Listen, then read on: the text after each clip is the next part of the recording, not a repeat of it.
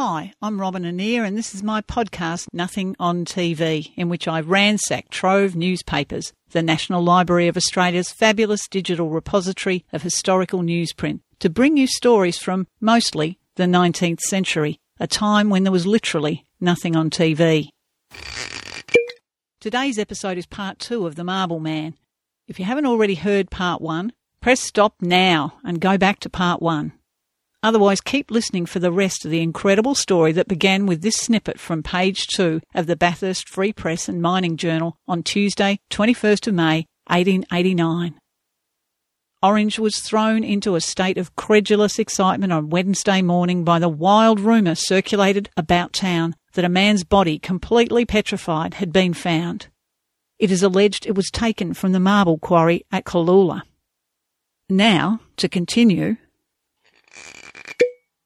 the Marble Man, Sala's original, disappeared without a trace. There are hints that he may have been sent to Chicago in 1893 as one of the exhibits representing New South Wales in the World's Columbian Exposition. And that's at least plausible since the squatter who bought him from Sala was a member of the committee charged with selecting colonial exhibits for the Chicago Expo. Sala himself went on developing the quarry at Caloola, at least for a year or two, Caloola marble featured in important buildings in Melbourne and Sydney from that period, so he must have had some success. There was even a suggestion that he would go to Chicago in 1893 to exhibit samples of his building marble. A few years later, though, he was engaged in mining on the Macquarie River and claimed to have found a diamond not far from Orange. And then, nothing.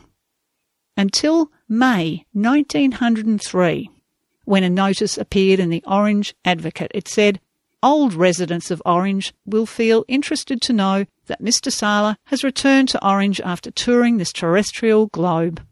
Mr. Sala looks well, and notwithstanding his years, if there are any more marble men about here, they will be discovered. It was just over a year later, in July 1904, that the South Australian Register carried a story that began like this. During the past few days, the minds of several of the scientists engaged at Adelaide University have been exercised over a curious discovery. Yes, indeed, the petrified body of a girl had been unearthed on a vineyard at Beaumont, where the Adelaide Plains meet the hills. The stone figure lay on its back with its knees bent and hands folded across its belly. It was covered with a limestone crust, but the underlying material had all the appearance of, you guessed it, very fine marble. A reporter from the Register accompanied a geologist and a paleontologist from Adelaide University to inspect first the discovery site and then the figure itself. And goodness, what a difference 15 years and a change of latitude seemed to make. The vineyard was leased by a hard working Italian named Peter Salotti, who obligingly lay in the hole from which the figure had been dug, but one look revealed to the experts the impossibility of the mummies having been formed there the geology was all wrong. Even though they were extremely sceptical, though, the scientists refused to dismiss the authenticity of the fossil until they'd seen it for themselves. Next stop then was Mr. Salotti's lolly shop in Hindley Street, Adelaide, where the petrified girl was on display. And personal inspection increased one's doubts, wrote the reporter from the Register.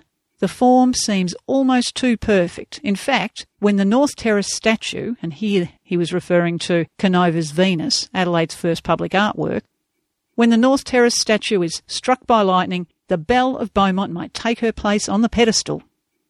Among the chief improbabilities of the petrifaction were the traces of hair on the figure's head, the curve of its backbone, and the swell of its belly. True to life, but not to death.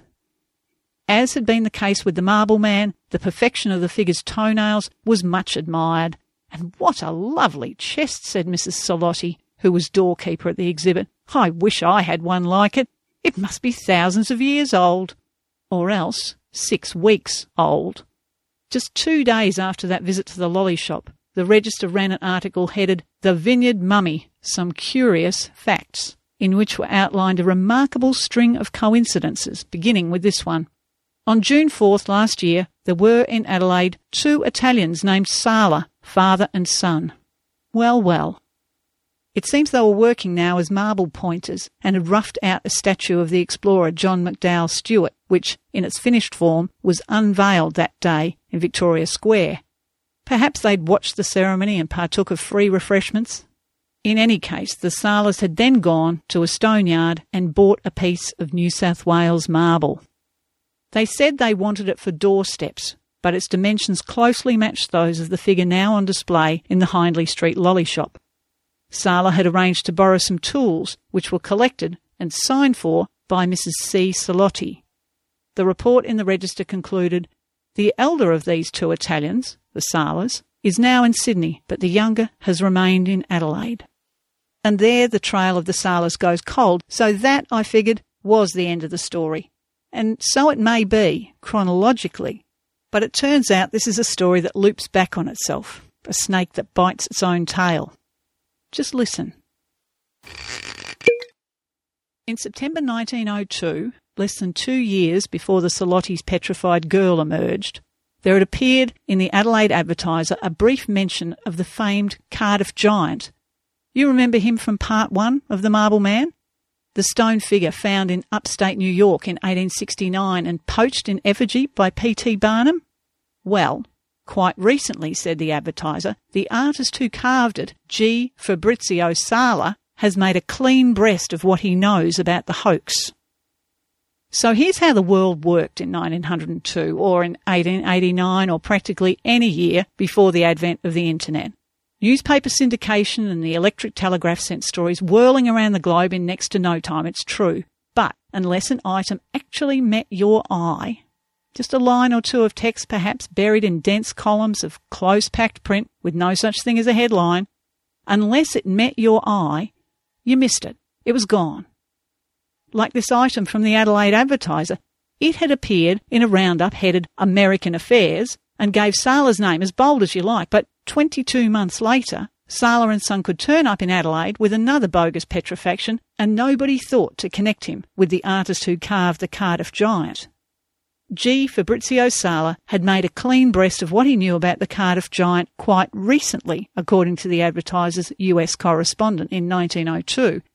In fact, Sala's involvement in the hoax had been exposed in the US press as early as 1870, when a German stoneworker named Moerman told how he and Sala had been hired in Chicago in 1868 to carve a petrified man out of gypsum. Moerman offered to produce affidavits signed by Sala and himself, which would prove the Cardiff giant to be what it is, as every intelligent person knows, a humbug and a swindle. Sala himself spoke with a New York Herald reporter in 1877 when the Colorado Stone Man, the one with the remnant tail, was on show in New York City. That article is worth quoting at some length. It's headed, The Making of Stone Man is a regular business, says the manufacturer of the Cardiff Giant. And it goes like this.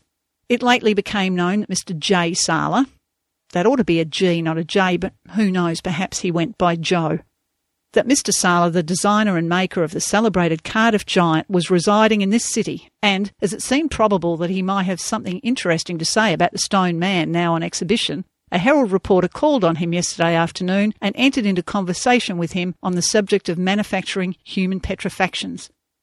Mr. Sala was very frank and outspoken in the matter, and displayed photographs of the petrifactions which he said were the work of his own hands. He declared that he was the maker of the Cardiff Giant, but refused to give any particulars in regard to it on the grounds that the proprietors had behaved in a very liberal manner to him and that it would be ungrateful on his part to expose them. But, said he, I'll tell you about the New Hampshire Giant. I made that in Boston about six years ago. It was ordered by a man named Lincoln, but he failed to pay me after I'd been working on it some weeks. We took it to a village in New Hampshire and buried it and pretended to discover it, he said. But the men who were with me were careless and suspicion was aroused, and we were compelled to take it to Boston, where we again exhibited it. But Lincoln, who had originally commissioned it, then claimed a share of the profits on account of his knowledge of the secret, and so the exhibition was closed. The last I heard of the figure, this is still Sala speaking, was that it was in New Orleans some months ago, where it was exhibited as a discovery made near Galveston in Texas. The report goes on. In May 1876, Mr. Sala stated he was employed by E. J. Dyer and one Ford, both Americans engaged in the stone cutting business, to make a colossal human figure which was by them exhibited as the petrified body of Finn McCool. So, here we have Sala admitting in 1877, that's 12 years before the discovery of the Marble Man, near Orange in New South Wales, to being the proud maker of petrified men on both sides of the Atlantic, including the one that would end up plugging a London bomb crater. Having been to see the Colorado Stone Man on display in New York, he concluded it was the work of the same men who commissioned him to make the petrified Finn McCool, since they are the only people, he says, possessed of the secret of manufacture which was his own invention. He shared with the New York Times some details of his craft. A human figure is roughly chiselled out with due attention to the correct scientific proportions. It is then plunged into a bath of mixed nitric and muriatic acids this eats away the surface so that no marks of the chisel remain and the whole has a weather-beaten appearance. And what's more, Sala theorised as to methods by which bones might be incorporated into a petrified figure in order to satisfy those scientific types who insisted on cutting out a section. It was possible to insert just the odd protruding bone, he said, or else to embed an entire skeleton in artificial stone, such as the alchemical scagliola, to which we know Sala possessed the secret. You have to suppose he was just theorising because, well, where would he get an entire skeleton? Well, a funny thing. A couple of years later, we're talking 1879, Sala would surface again, this time in the New York Times, as the exposer of a band of resurrectionists, that is, body snatchers, in the town of Troy in upstate New York. He was born in Italy, said the Times report, and is a man of ability, but was a slave to liquor during his residence in Troy. It was a number of years since he'd lived there.